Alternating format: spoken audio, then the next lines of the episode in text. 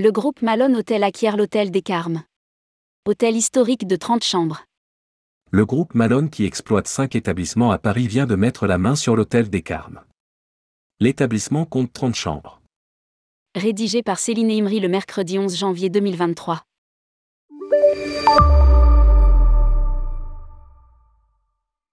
Le groupe Malone, spécialiste du marché du boutique hôtel parisien, dirigé par Johan Benhamou, acquiert le fonds de commerce de l'Hôtel des Carmes. Cette opération est soutenue par BPI France, via son fonds France Investissement Tourisme 2. Ouvert en 1944, l'Hôtel des Carmes, situé dans le 5e arrondissement de Paris au cœur du quartier latin, est un hôtel historique de 30 chambres. L'établissement est reconnu pour avoir accueilli plusieurs artistes, et notamment le fameux club de jazz Le Caveau des Lorientais entre 1946 et 1948, dont les fonds recueillis étaient destinés à la reconstruction de l'Orient, suite à la Seconde Guerre mondiale.